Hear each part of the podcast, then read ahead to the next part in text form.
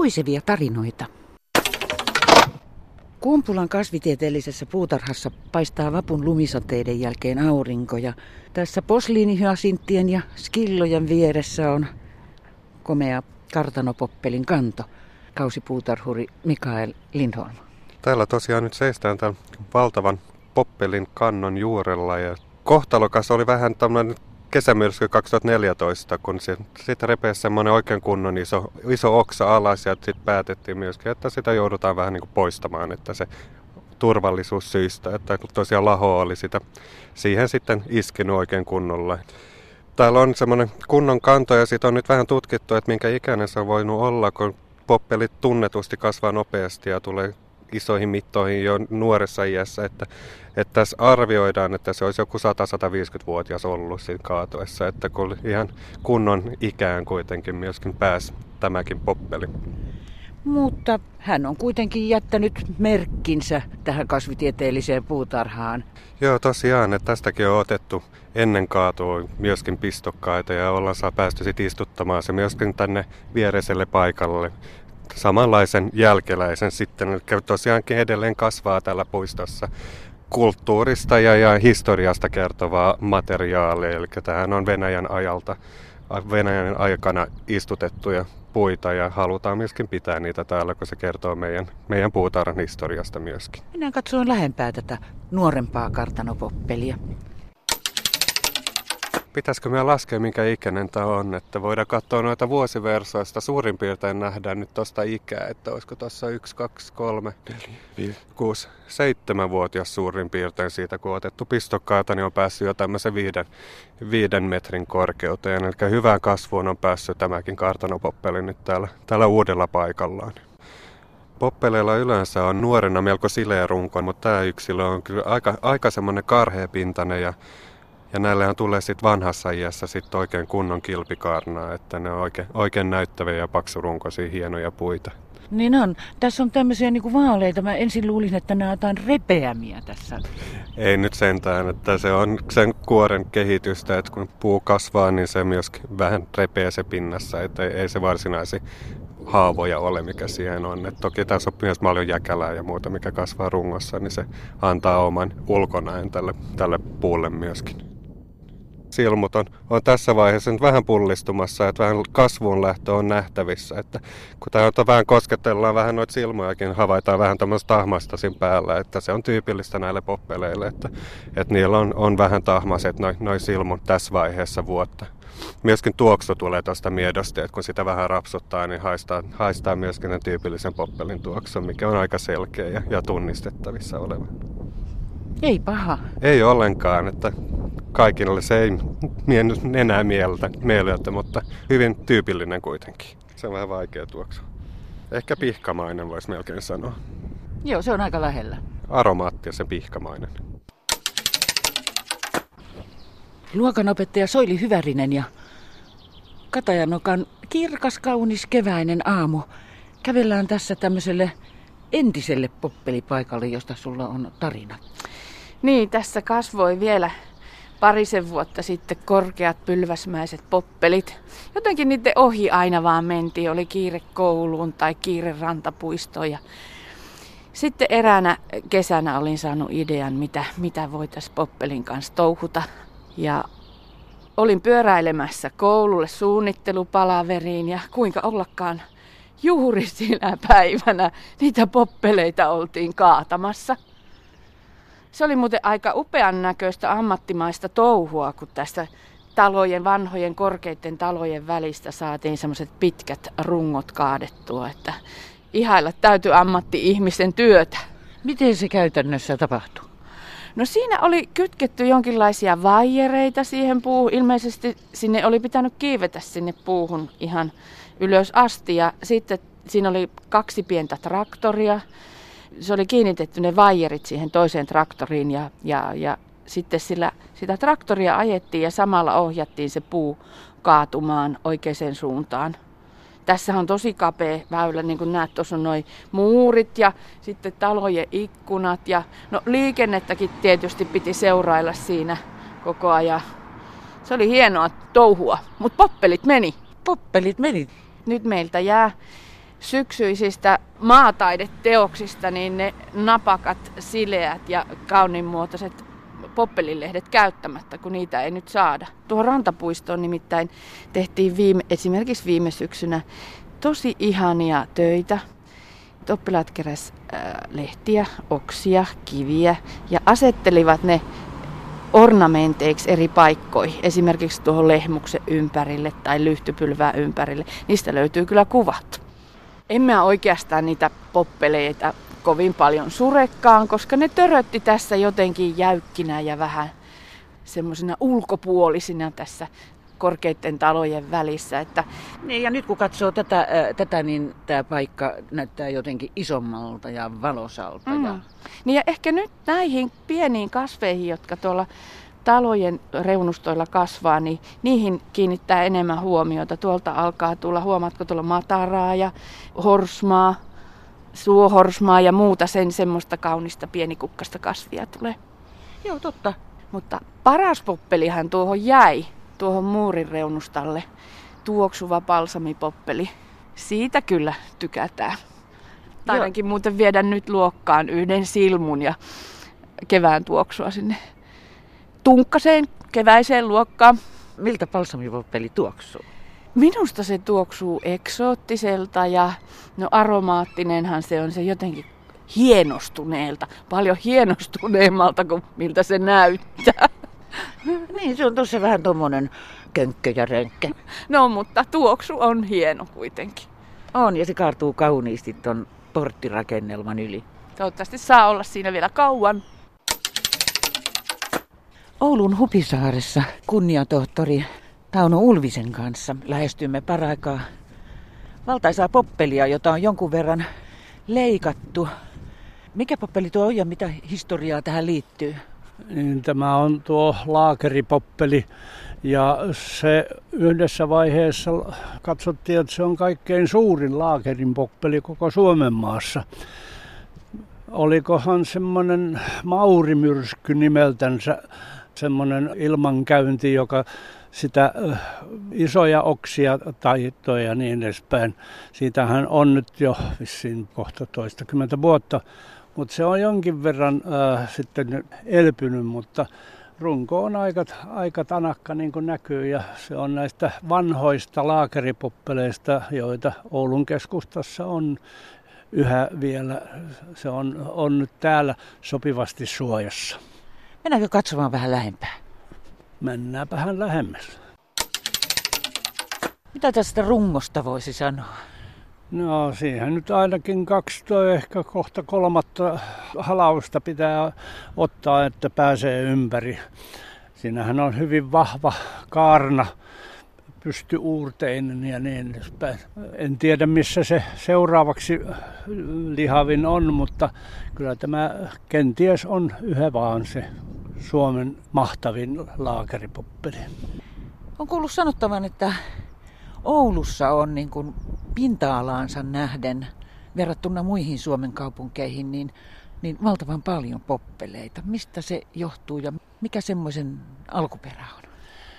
Sitähän nyt en ole koskaan tullut tarkemmin miettineeksi, mutta joka tapauksessa Ouluhan on ollut semmoinen hallintokaupunki Pohjois-Suomea varten jo saarin aikoihin ja silloin tietysti kaupungin komeutta on lisätty tämmöisillä eksoottisilla puilla. Näitä poppeleita on aika monta lajia ja näitä ikivanhojakin on vielä äh, hengissä jonkin verran. Sodan jälkeen tänne yritettiin sitten saada mahdollisimman nopeasti vihreyttä keskikaupungille ja silloinen kaupungin puutarhuri valitsi ruhtinaan poppelin ja, ja sitä on, on varsin laajasti istutettu varsinkin tänne keskiosaan, mutta muuallekin. Mutta myöhemmässä vaiheessa, kun tämä on niitä karvan lähettäjiä, niin se on sitten saanut osaksensa myöskin syrjintää ja, ja kyllä Ruhtenaan poppelia on aika paljon vähennetty tuolta keskikaupungilta. Ja sinne on tullut muita puita, puistolehmusta muun muassa, koivuja ja niin edespäin. Mitä muita poppeleita ruuttinaan poppelin lisäksi Oulusta löytyy? Näitä vanhoja on ollut täällä muun muassa kaksi isoa komeaa Berliinin poppelia. Toinen on edelleen tuossa Raatinsaaren alueella hengissä. Tuossa kun tänne tulimme, ne nähtiinkin. Toinen oli kauppahallin kupeessa ja se oli varmasti kaikille oululaisille hyvin tuttu puu. Mutta nyt, oliko nyt viime vuosi vai jo edellinen, todettiin, että se on jo sisältä niin paljon lahoa, että se voi olla vaarallinen, että se on poistettu. Myöskin kaupungin talon edessä oli komea laakeripoppeli, kaksihaarainen. Ja äh, sitäkin on, on pitkään yritetty pysyttää hengissä. Siellähän oli tämmöisiä rautatankoja, joiden avulla sitten sitä yritettiin, mutta se on nyt ollutta ja mennyttä ja siihen tuotiin sitten tammi. Onhan täällä muitakin poppeleita. Tässä ei kovin kauas tarvitse mennä, niin tuolta Plaatansaaren puolelta sieltä löytyy riippapoppeli, joka taas on tuommoista itäistä perua ja todennäköisesti silloin kun täällä saarin aikana häärättiin, niin sen sinä aikana sinne riippapoppelia tuotiin. Se on muuten, ei ole niitä yleisimpiä istutettuja poppeleita. Se onkin ilmeisesti ainoa paikka, mihinkä sitä on tuotu, mutta ilmeisesti siitä on jonkin verran sitten vesoja kuljetettu pihoihin ja niin edespäin. Onhan niitä muitakin, esimerkiksi Ontarion poppeli, joka taas on amerikkalainen. Sitä on tuon Tuiran länsiosassa, mutta nyt olen huomannut, että koko alue on määrätty kerrostaloalueeksi, että sieltä jollei ne ole jo hävinnyt, niin kyllä ne siitä pian häviää nämä Ontarion poppelit. Hupisaaren puistoaluetta sanotaan joskus myös Oulun keskuspuistoksi. Mistä tämä muodostuu tämä alue? Niin, niin kuin nimi sanoo Hupisaaret, niin tämähän on Oulun jokisuun aluetta, jossa tuo koski pauhasi ja merikoski aikoinaan, mutta se on nyt tällä hetkellä sitten voimalaitoksen käytössä, mutta näitä pikku sivupuroja, niitä on edelleen tässä aika monta ja on nyt välillä kunnostettukin ja nyt viime aikoina juuri on ollut uutta ideaa, että ne pitäisi kunnostaa siihen malliin, että nuo kalatkin pääsisivät niitä, niitä nousemaan. Tässähän on metsäisiä saaria aika monta. Tämä kohta täällä Ainolan museorakennuksen luona, missä me nyt olemme, on sitä, mikä on eniten käytetty ja täällä on ollut aikoinaan jo 1800-luvulla ihmisten keittiökassitarhoja ja niin edespäin, mutta tuonne pohjoiseen mentäessä niin metsä yhtenäistyy. Tämä on hyvin suosittua aluetta ja aivan tässä keskustan vieressä että monet varmaan kadehtii, että Oululla on näin hieno paikka. No hieno on. Tämähän on hyvin lähellä sitä paikkaa myöskin, missä oli jo tällä Oulun kuuluisimmalla vanhalla tietäjällä, kapteekkari Juliinilla, oma puutarhansa ja, ja niin edespäin. Ja Julin 1700-luvun lopulla myöskin julkaisi tietoja täältä äh, Oulun kasvimaailmasta. Ja josta häntä nyt kehuisin, niin voidaan todeta, että hän oli ensimmäinen, joka harrasti kuuma-ilmapallolla lentämistä heti Montgolfien veljesten jälkeen ja niin edespäin. Hänellähän oli hieno naturaalio-kabinetti, jossa oli eläimiä ja monta kaiken näköistä tavaraa. luonnosta kerättyä. Ja hän sitten myöhemmin siirtyi Turkuun, mutta nämäkin hänen hienoutensa paloivat Turun palossa. Aika tyly loppu. No, se on tämä elämä. Mutta joka tapauksessa Saara Vakliin jo hänetkin kirjassansa sata muistelmaa Pohjanmaalta kyllä tuntee ja esittelee. Kumpulan kasvitieteellisessä puutarhassa professori Kari Heliövaaran kanssa tutkimassa kartanopoppelin kantoa. Kyllä, tässä on ihan valtava kartanopoppelin kanto. Paljonkohan toi olisi? Varmaan puolitoista metriä, ehkä, ehkä sanotaan metri 30 senttiä leveä kanto. Ja se on kyllä aika mielenkiintoinen siinä mielessä, että tämä kanto todistaa meille, että Runko Haapsanen, joka on sarvieriin kuuluva hyönteinen, on ehkä joskus 50 vuotta sitten, melkein 100 vuotta sitten elänyt tässä puussa ja sen voi päätellä siitä, että tässä on tämmöisiä tyypillisiä runkohaapsasen reikiä tässä kannossa, siis poikkileikkauksessa sen toukan tekemien käytävien reikiä. Kurkistellaan vähän lähempää. Nämähän on oikeastaan aika isoja. Nämä on valtavan suuria, joo, mutta kyllä se toukkakin on tuommoinen sanotaan pikkusormen kokoinen melkein. Eli se, tässä liikkuu niin kuin pitkin tätä, tätä puuta, puuainesta, viljelee siellä sieniä, syö niitä ja lopulta sitten tunkeutuu tekemänsä reijän kautta ulos ja lähtee lentoon. Mutta tästä voidaan tosiaan päätellä, että tämä esiintymä on tosi vanha, koska se on täällä syvällä puussa.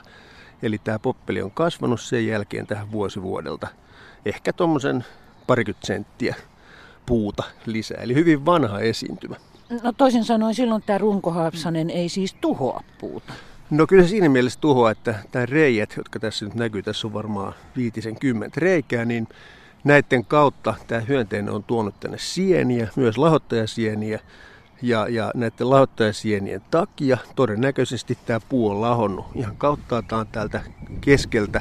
Ja voi olla, että se on se perussyy, miksi täällä Kumpulan kasvatispuutarhassa tämä puu on lopulta kaadettu.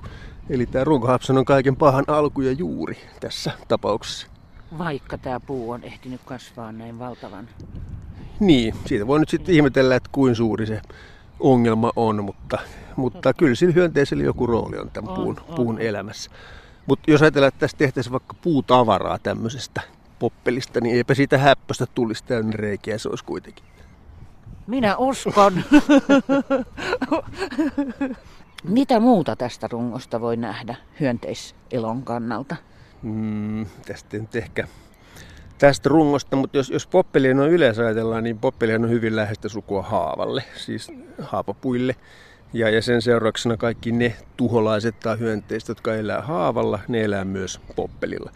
Mutta toisaalta Suomen kaikki poppelit on istutettuja ja tämmöistä niin varsinaista ongelmaa poppeliviljelyssä hyönteisesti on vielä syntynyt. Mutta ei sitä tiedä, jos poppelia ruvetaan niin kuin laajassa mittakaavassa viljelemään, niin kyllä varmaan haavan tuholaiset siitä innostuu ja alkaa sitä hävittää. Niin siis poppelihan kuuluu niihin lajeihin, joista nyt ilmastonmuutosta ajatellen odotetaan paljon sen nopeakasvuisuuden ja, ja, ja tämmöisten syiden takia.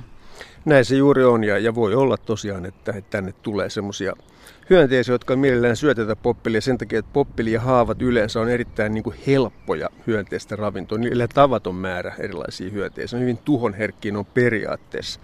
Mutta Suomessa tosiaan poppeleita on nyt tällä hetkellä niin vähän, että mistä ongelmasta ei ainakaan vielä voida puhua. Puisevia tarinoita.